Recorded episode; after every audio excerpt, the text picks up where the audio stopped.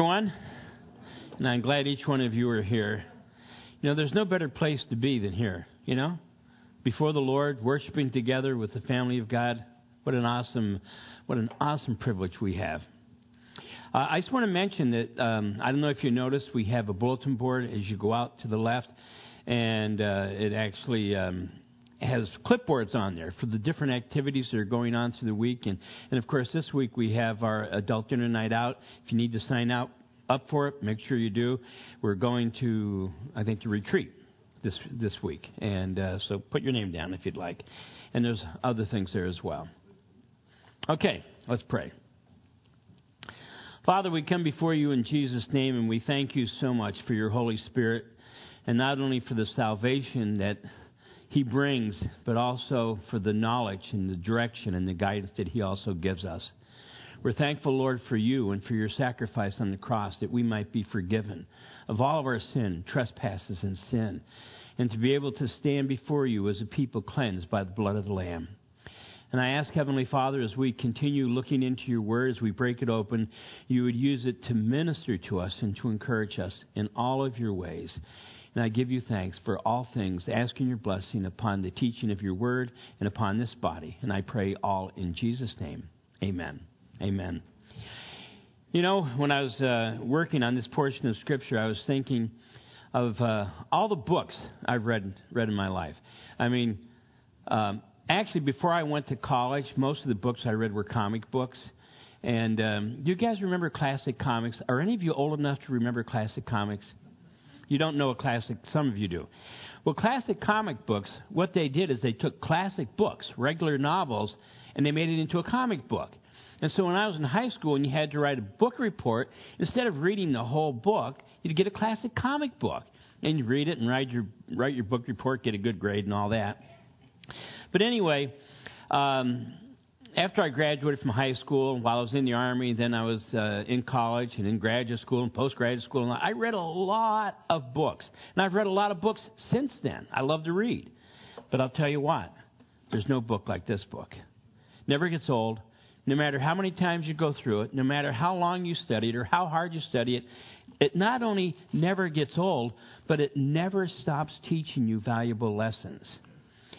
You know, um, as most of you know, in our fellowship, we do what's called systematic expositional preaching. We preach for the entire Bible. In fact, we're in Exodus chapter 29, if you want to know where we are today, Exodus chapter 29. And as you preach through the scriptures, every single time there are so many new meanings that come out, so many new things the Lord is showing you. And a lot of the, of the portions of scripture that we come to, like today's, seem to be very difficult. I mean, it's like, what do you mean? It's talking about this part of the sacrifice and that part of the sacrifice and what you do with the blood for Aaron and his sons and Mo, and all these kinds of things, but they have meaning. And one of the things that, uh, for instance, in, in, in uh, verses 21, or 20 and 21, which Pastor Frank Jr. covered last session, it, it ends with what seems to be probably one of the strangest commands that you're, you know, you'll find in Scripture but it has deep meaning. And that's what we have to understand. So many things that seem, super, uh, you know, on the on the the surface might not seem to have that much meaning. As you look into it, it has deep, deep meaning. For instance, in those verses, it talks about putting the blood of the sacrifice in the tip of the right ear, the right, the thumb of the right hand, and the big toe of the right foot. And you think, what? Well, it has definite significance. First off, you have to remember that the right side is com- considered the dominant side, you know, the working side. That's what we should, you know, concentrate on. And of course, putting it on the ear, the blood on the lobe of the ear, it represented hearing and obeying the word of God. You know, and putting it on the, the right hand means being active in the ministry of the Word of God, and the right foot means being willing to go out and serve the Lord. So they all have deep meaning. And in the same way, as we conclude this chapter, chapter 29, there seems to be some very unusual things that we're covering. But one of the things we're going to find is that the meaning behind it is very deep. Have you ever had in your life where the Lord has done certain things or has led you in a certain direction and you're thinking, why? And then all of a sudden you find out the Lord had a real specific reason for it. You know what I'm saying? You know, why did you send me here, Lord? Or why didn't you allow me to go here? And then you look back on it, you're so thankful, and you realize the lessons the Lord has shown you in it. And so we're picking up in uh, Exodus 29, starting with verse 22. Verse 22 of Exodus 29. Also, you shall take the fat of the ram, the fat of the tail, the fat that covers the entrails, the fatty lobes attached to the liver, the two kidneys, and the fat of them, the right thigh, for it is the ram of consecration. See what I'm saying? It seems like, what? But believe me, there are meanings in here that the Lord desires us to glean from these portions of Scripture. 23, verse 23. One loaf of bread, one cake made with oil, and one wafer uh, from the basket of the unleavened bread that is before the Lord. And you should put all these in the hands of Aaron and in the hands of his sons. Now, Aaron was to be the high priest, and his sons were to be priests unto the Lord. So it's talking about preparing priests unto the Lord. And you shall wave them as a wave offering before the Lord. You, you shall receive them back from their hands and burn them in the altar as a burnt offering, as a sweet aroma before the Lord. It is an offering made by fire to the Lord. Then you shall take the bread of the ram, of Aaron's consecration, and wave it as a wave offering before the Lord. And it shall be your portion. In other words, that portion is going to be Moses. It's interesting, when we look at this, we're going to find the first portion is given to the Lord, then it was to Moses, then to Aaron and, and his sons. Verse 26 Then you shall take the bread of the ram, of, uh, you shall take the breast of the ram of Aaron's consecration and wave it as a wave offering before the Lord, and it shall be your portion. And from the ram of the consecration, you shall consecrate the breast uh, of the wave offering which is waved, and the thigh uh, of the heave offering which is raised, uh, of that which is for Aaron, and of that which is for his sons. It shall be from the children of Israel. In other words, this is actually offerings. This is, uh, in a sense, the pay that is giving uh, to Aaron and his sons in, in, ministering unto the Lord.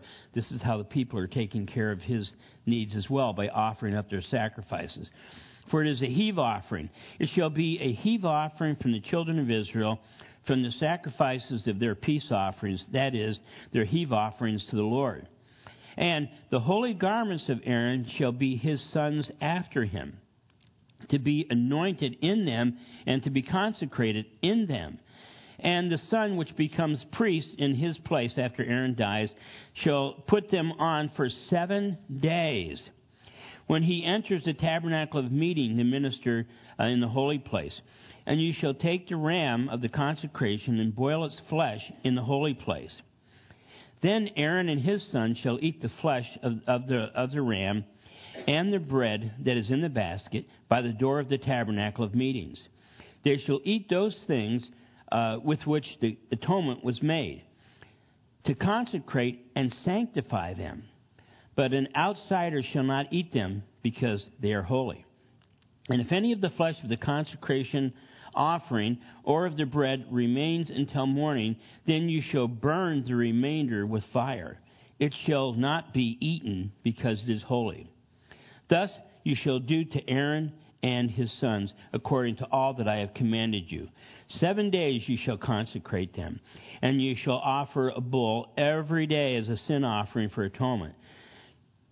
You shall cleanse the altar which you make atonement for. Uh, cleanse the altar um, when you make atonement for it, and you shall anoint it to sanctify it. Seven days you shall make atonement for the altar and sanctify it, and the altar shall be most holy. Whatever touches the altar must be uh, altar must be holy.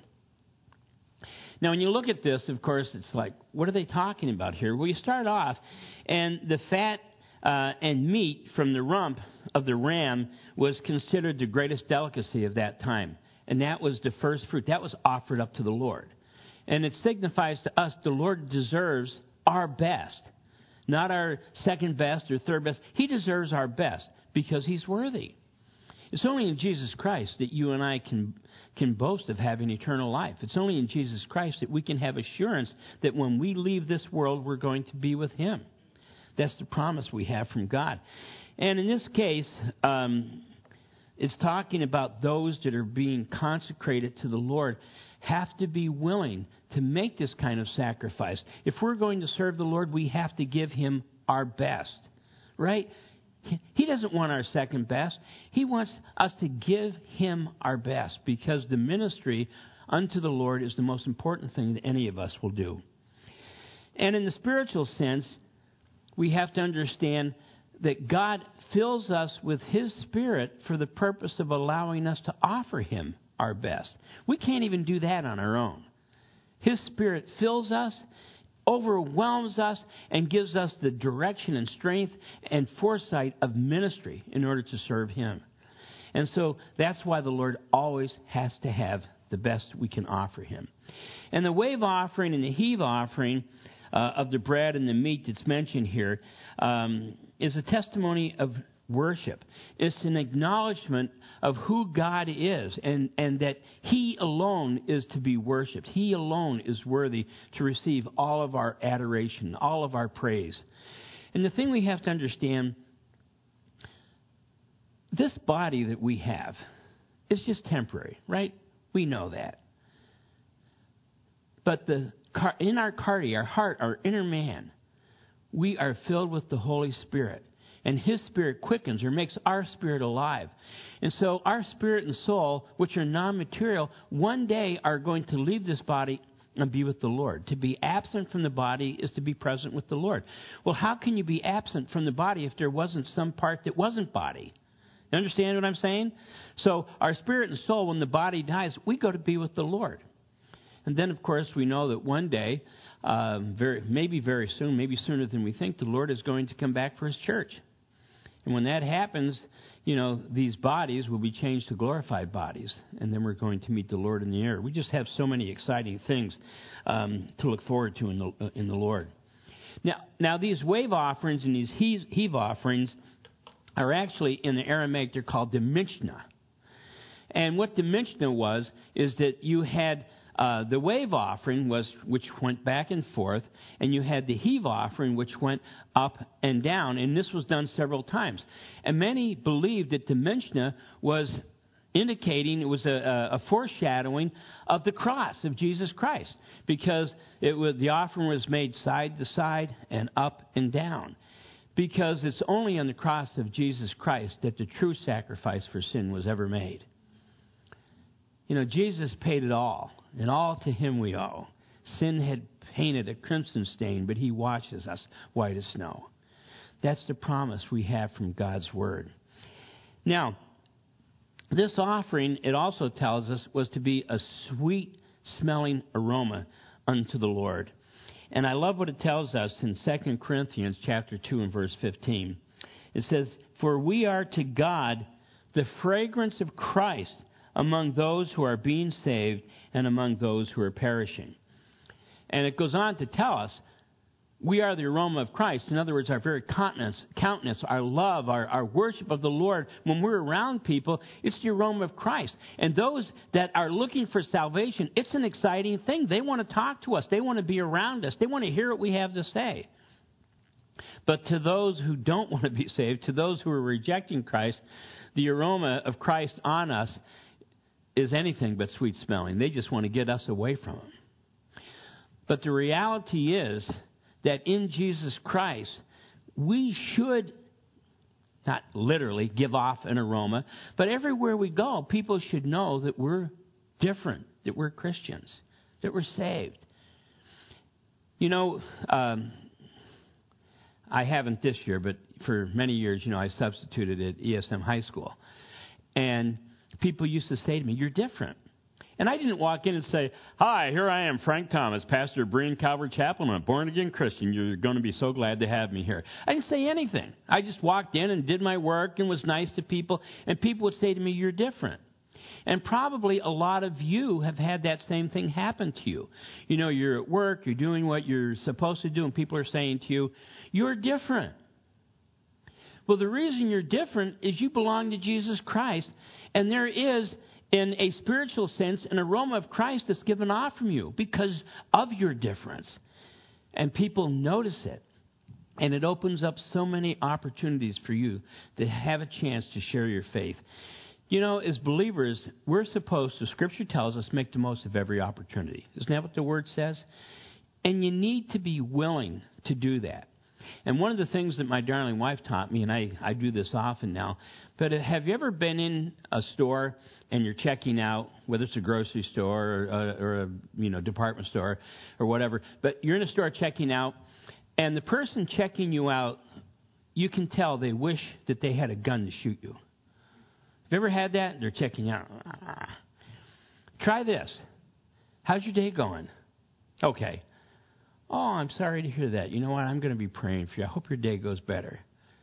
And you'd be amazed how a smile comes on their face. And sometimes it opens up some lines of communication. And at least you've had a chance to, to share some love of Christ to the people that you're coming in contact with that are feeling miserable. In all of us, we have jobs, we have homes, we have family.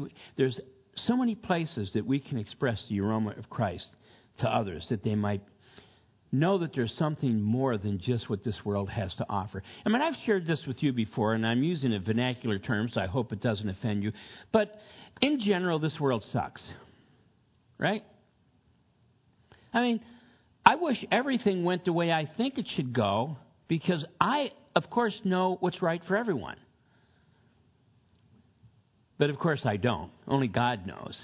And because everything doesn't go right for me, sometimes life can be very difficult. Have you ever noticed that? How life can be hard? You know, uh, things sometimes just don't work out. In fact, for me, most of the time, they don't work out the way I think they should work out. But the reality is, Jesus Christ is in charge. And through all of that, I have a peace that surpasses, Scripture tells us, all understanding. I have a joy in the Lord that just exudes from my heart most of the time, even in difficulty. And that's what we want to share and spread to the world around us. That's what's called the aroma of Christ. We are to be a fragrance to, to those who are lost. Now, one of the things we have to understand I think it's interesting. It tells us that, God bless you, that they would put parts of the sacrifice on the altar, and it was a, bra- it was a brazen altar, and it had wood underneath it, and actually it was a specific kind of wood that they burnt that they used. It was like a barbecue, and that would cause the meat to give off this sweet smelling aroma. But did you ever think about this? In order to, for the meat to put off the sweet smelling aroma, it had to be in the fire. It had to be under extreme heat. And sometimes the only way we're really going to show the sweet aroma of Christ is when we're in the fire, when we're under heat. You know, it's easy to be, oh, God is good, I love Jesus, when everything is going perfect and you have no problems. But it's a whole other thing to say you love Jesus when you're going through difficulty. And I'll tell you what, that's when people notice your faith the most. When you're going through difficulties, when you're going through hard times, and your faith remains strong in the Lord, it's a testimony, a real testimony. Now, it tells us here that um, Aaron and his sons were to have their priestly garments sanctified unto the Lord for seven days. Now, we know seven is the number of completion you know, according to Scripture.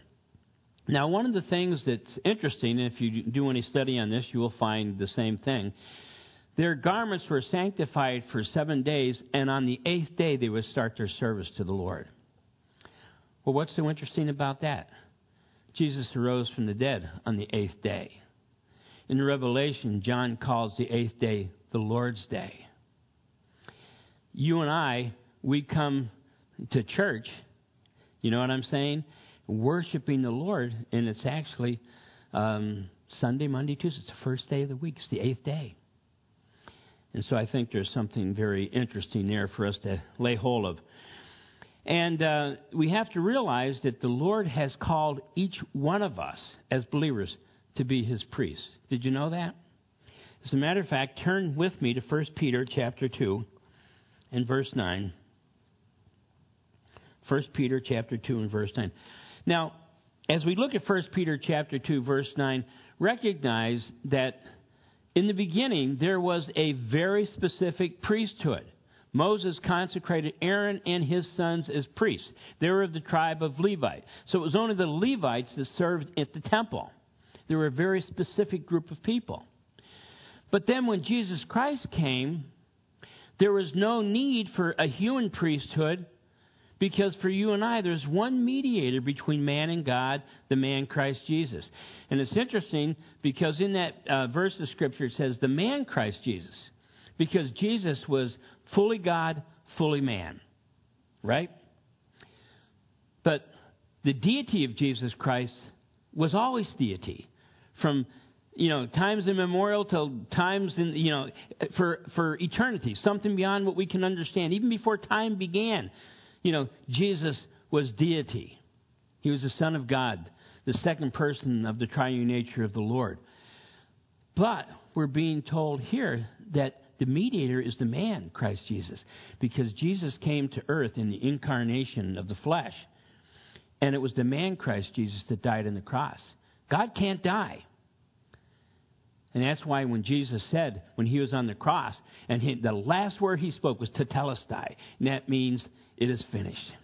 It means paid in full. The debt has been paid in full. That's what Jesus did for you and I. What an amazing thing it is. So in 1 Peter chapter 2 verse 9 it says, "But you talking Now this is talking to all believers, every believer, but you are a chosen generation, a royal priesthood, a holy nation, his own special people, that you may proclaim the praises of him who called you out of darkness into his marvelous light." What's the purpose of our priesthood? To praise the name of Jesus to proclaim all that He's done, not only for us, but all He desires to do for everyone. In Revelation 3 5, it says, He who overcomes shall be clothed with white garments. And so, just like the priests had garments that uh, the Lord had sanctified and put on them, one day you and I are going to have garments too robes of righteousness in our glorified bodies. Now, it also tells us in this portion that any of the consecrated offerings left until morning were to be destroyed. What does that mean? What it means to you and I is, is we can't live on yesterday's sacrifice to the Lord. You know, you have people say, Yep, back in 1968, I was so active in serving God. Well, what about 2019? Well, back in 1960, you can't live on, on yesterday's sacrifice and commitment to the Lord. His mercies are new every morning, and the reason His mercies are new every morning is because our service to Him is new every morning. What we have to give the Lord is new today than it was yesterday. And so when it tells us anything that was left over, get rid of it. You have to start afresh with the Lord. And it also tells us here that anything or anyone who touches the altar is to be holy. And so we have to realize what this is saying is no one is held back from God. Anyone who touches the altar, anyone who's filled with the Holy Spirit, anyone who's born again in the Spirit is saved, is holy, is righteous before the Lord. Not because of anything we have done, but because of everything He has done for us and through us. And then in verses 38 through 46, finishing this chapter up, and it says, Now this is what you shall offer on the altar two lambs of the first year day by day, continually. One lamb you shall offer in the morning, and the other lamb you shall offer at twilight. With the one lamb shall be one tenth of an ephah. In other words, um, that that would be one tenth of a bushel. An ephah was approximately, in our weight measurements, a bushel. So one tenth of a bushel of flour mixed with um, one fourth of a hin. One fourth of a hin is about a quart of our uh, liquid uh, pressed oil, and one fourth of a hin of wine as a drink offering. And the other lamb you shall offer at twilight, and you shall offer with it the grain offering and the drink offering, as in the morning, for a sweet aroma, an offering made by fire to the Lord. This shall be a continual burnt offering throughout your generations at the door of the tabernacle of meeting before the Lord, where I will meet, uh, meet you to speak with you. And there I will meet with the children of Israel, and the tabernacle shall be sanctified by my glory. And you know what? He's still sanctified by his glory. Not by us, but by his glory in our heart.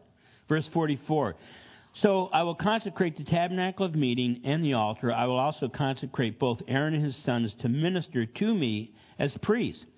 I will dwell among the children of Israel and will be their God. And they shall know that I am the Lord their God, who brought them up out of the land of Egypt, that I may dwell among them. I am the Lord God. Now understand, in a spiritual sense, the Lord has brought us up out of captivity in Egypt. When we're saved, when we're born again, we've been freed from all the temptations and desires and from of the flesh and all the entrappings of this world. We've been freed. We've been brought out. But for what purpose? Well, it tells us here that we might be a sacrifice, a sweet smelling aroma to the Lord. That's the reason.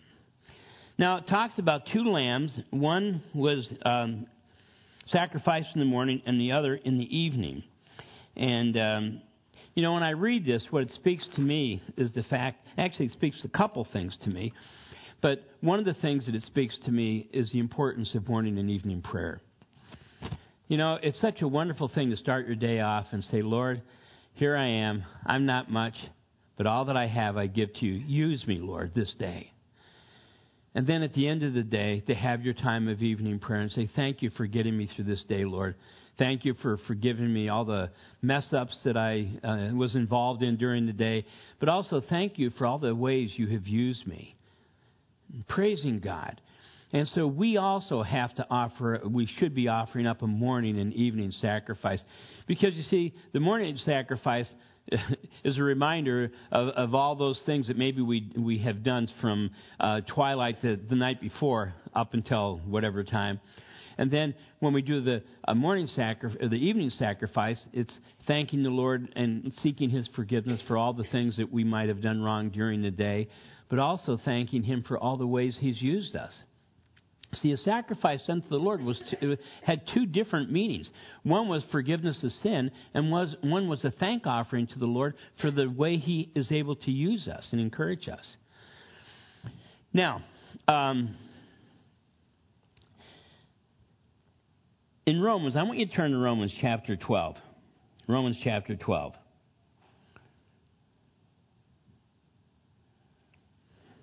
And go to verse 1. Romans chapter 12, verse 1.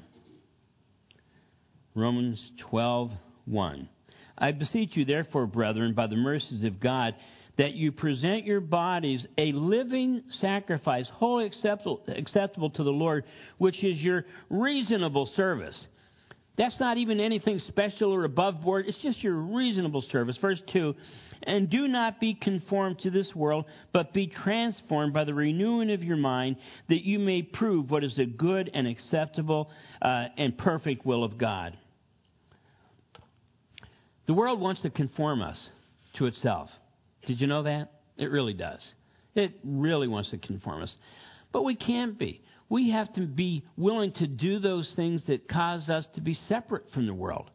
You know, we're going to be ministering in this world, so we have to do our jobs and, and we have to, you know, mingle with people and whatever, you know, uh, maybe sports or social activities we're involved in, the Lord can use for us to minister to people. But we have to make sure that we don't allow the world's standards and dictates to enter us. And one of the things that I, I see that to me is frightening, to be honest with you, is sometimes I see, even in the church, things that the world has accepted as being okay, but the Bible clearly says is wrong, just accepting it. Do you know what I'm saying? I mean, sin is sin. The fact is, whether you're an alcoholic, whether you're an adulterer, whether you're a homosexual, whether you're, you know, a glutton, whatever it might be, sin is sin. And God doesn't ever wink at sin. But the reality is, we should be doing those things that we can in order to be freed from sin in our own lives and also encourage others to be freed from sin as well. But here's the thing we have to realize if you ever approach people with any kind of a, uh, kind of an angry or condemning or judgmental attitude, you're not doing the will of the, of the Lord. Because by the same measure we judge others, we shall be judged ourselves. And so the reality is, sin is sin. But, you know, like I'm around people who are sinners a lot. And if someone comes up to me and says, well, hey, you know, what do you think of this? I'm going to be honest with them, but I'm going to share it in love. But one of the things that I, I was taught when I was a little boy by my father is he told me, if people don't ask your opinion, they don't want it. and when I first got saved, I just naturally assumed every single person I, I met wanted to know my opinion. and we call that being opinionated. No one likes people who are opinionated. So what we do is we just love people. We've had people come into this fellowship that were involved in every kind of sin imaginable. And all we do is love them. And most often, I don't have to say or do anything. It's the Holy Spirit who speaks to them and encourages them and helps them get beyond or through whatever they're dealing with. Because anytime man puts his hand to it, he defiles it. Let the Lord do the work. Stay out of his way. And um, in 2 Corinthians 6 and verse 16, it says this For you are the temple, our bodies, we are the temple of the living God. As God has said, I will dwell in them. He dwells in us. Uh, the Greek word is cardia, which is what we get the word heart from, our inner man. I will dwell in them and walk among them. I will be their God, and they shall be my people. How amazing is that? God, by His Holy Spirit, dwells within us. He is our God. We're His people. And it's a wonderful thing to be a child of God because He always sees us as beautiful. You know, Vibe is going to tell me I shouldn't have shared this because it'll embarrass my son, Pastor Frank Jr., but I don't care. I'm going to embarrass him anyway. But um, Vi and I were, you know, talking last night, and of course, all of our children, Frank's our baby, and he's what, 45, 44? 44. And he's our baby. And, um, but we're talking about our children and our, our, you know, we have grandchildren that are in, in the, uh, the military and in, in college and all that kind of stuff. But our kids grown, but Vi was saying to me, you know, whenever I look at Frank, talking about our son Frank, Pastor Frank Jr., she said, I look at him and he's always beautiful to me. It's like that same that first day I saw him in the hospital when he was born. And he hasn't changed since he was born. He still cries and we, no, I'm just joking. but he is. When I look at my son, here he is, 44 years old, and I look at him, he's still beautiful to me. You know, the point is, that's how God sees us. He looks at us. We're his children. We're beautiful to him. Why? I don't know because He fills us with His Holy Spirit, but we're beautiful to God. He loves us. It's an amazing thing. In Romans 8 9, it says, Now, if anyone does not have the Spirit of Christ, he's not his. And so we have to understand what this is telling us in this verse, and it's in relationship to this sacrifice that's being uh, given here, is we have to understand unless a person is born again, they're not a child of God. And that's one of the things the church has fallen into is accepting, well, they're a good person. Well, they're a nice person. Well, they must be saved. Well, they must be going to heaven. Here's the thing no one is good. The heart of man is exceedingly wicked beyond understanding. Who can find it out? None are good. Isn't that what Scripture tells us? But all have sinned and fall short of the glory of God. So there's no one going to heaven because of their own righteousness. If you could go to heaven because of your own righteousness, Jesus need not have come. And that would make God an unloving father to sacrifice his son on the cross for no reason. Follow what I'm saying? Jesus had to come. And he came because God so loved the world, you and I, that he sent his only begotten Son, that whoever, whomsoever believes in him shall be saved and not perish. So you have to be saved. No one's going to heaven because they're a nice guy or a nice girl. You're going to heaven because you belong to Jesus, because you've made a profession of faith. And here's the thing I don't know how many of you have ever thought to yourself, you know what? I'm pretty darn perfect. I can't even think of one negative thing about myself. Because if you believe that, either you're self deceived, you're delusional, or psychotic, or something. You know, because anyone who looks at themselves, they know that they're sinners. They know their faults. They know their shortcomings. No pun about my height. But they know their shortcomings. But the reality is that Jesus Christ loves us and forgives us all of our sin and trespasses and continues to forgive us. I need God's mercy and grace every day. I needed it the day I was saved, and I'll need it right up until my last breath. That's the grace and mercy of God that He freely bestows upon each one of us. Now, when it talks about um, His dwelling among the people, we are the tabernacle of the Holy Spirit, right? Our bodies are the tabernacle of the Holy Spirit. We are the dwelling place of God. And so when God's Holy Spirit comes within us, we are His dwelling place. And so we're able to take the holiness and the righteousness and the love and the mercy and the grace that God has bestowed upon us everywhere we go. I'll tell you what, there's an old euphemism. You've, well, any of you who are old uh, would remember this.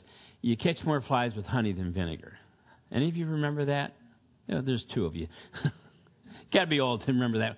But the point is, you're going to lead more people to Christ by expressing the love, grace, and mercy of God, the aroma of Christ, than you are going around telling everybody everything. Repent, you sinner, you're going to hell, and you deserve to.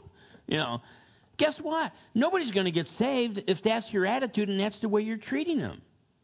We have to understand that it's when we offer the grace and mercy of God. Because here's the reality. Unless, like I said, a person is delusional, there's not a person I've ever met that didn't realize that they were a sinner. For all have sinned and they know it. Now, the thing we have to realize that it's important for us that we know God. And it's experiential. In a spiritual sense, but it's experiential. Like if I in order for me to know someone, I have to have met them and had conversations with them and hung out with them, right? Well, in the same way, we have to have an experiential relationship with God. We have to meet Him. We have to know Him. He speaks to us through His Word. We speak to Him through prayer. By His Holy Spirit, this communion goes back and forth. And it's a beautiful thing. But you have to know God. Because from the beginning of the world, all God ever wanted was to have fellowship with man. Think about it. When God created Adam and Eve, it tells us that God used to walk with Adam in the cool of the day, have fellowship with him. And even when Adam turned his back on God and listened to the lie of Satan, and he fell from the grace of God, God still provided a way. He took animal skins. Without shedding of blood, there's no remission for sin. He took animal skins and he clothed Adam and Eve. And from that time on, God has always provided a way back to Himself because God desires to have intimate fellowship with us. And, brothers and sisters, the most intimate fellowship you're going to have with the Lord is when you're alone with Him. Group prayer is wonderful. Prayer meetings are great. Wednesday Bible study is awesome. Worship service is awesome. It's awesome. It's all, I mean, when you talk to other people and pray, it's awesome. But you need to have those alone times with the Lord. I mean, why would be, we ever be afraid to have alone time with the Lord or find it a very unpleasant thing? It's a very wonderful thing to be alone with the one you love. It's a wonderful thing. And we should try to make time every day to be alone with Jesus. I'm not saying that to put you on a guilt trip or to make you feel bad. I'm just trying to encourage you because if you're not someone that spends time alone with the Lord, all I'm saying to you is you want to start doing it because you're going to be blessed out of your socks if you do. If you have that alone time with Jesus, He's going to speak to you, He's going to encourage you, He's going to fill you. You know why? Because that's what He does. He loves us. You know, we're not to be conformed to the patterns of this world, but we're to be filled with the Holy Spirit. This world has has no. You know what? I'm a human being, so I have political views. Okay? But the thing is, when I start looking into politics, I go out of my mind.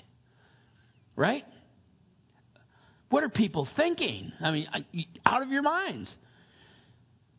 But that's not where the Lord wants my mind to be. That's where the Lord doesn't want all of my energy and thoughts to be put there. I purposely, on purpose, avoid looking at the news because it just drives me crazy. I just want to be in relationship with the Lord. Because here's the thing we have to understand. If you believe the Word of God from Genesis to Revelation, you have to understand that in the last days, the days in which we're living, the world is going to wax worse and worse. Sin is going to become more and more prevalent. One day, we're going to have a one world government under the leadership of the Antichrist. So we have to understand that's where the world's going. You know, it's not like the Lord's in heaven saying, well, gee, I can't work now because the world's going in a different way. The Lord knows exactly what's going on. And so we have to realize that uh, what you see going on in politics, what you see going on in the news, is just God's purpose being fulfilled. That's why we have to keep our focus on Him. We're supposed to look up because our redemption is drawing near, right? Father, we come before you in Jesus' name, thanking you for your word and the truth we find in it. And even in these very difficult portions of Scripture, you have such deep and wonderful lessons for us to learn. And I pray, Heavenly Father, that if there are any here right now, this morning, that don't know you, they wouldn't leave here the same, but they'd leave here as a child of the living God, having been born again of the Spirit. And I pray, Father, that also any in our fellowship who are going through difficulties, whether it be um, emotional or physical or relationship, whatever the difficulty is, Lord, I pray that you would come by your Holy Spirit and bring them peace and healing. And now, Father, I ask that you would dismiss us with your blessing. And we ask this all in Jesus' name. Amen. And amen, my dear friends.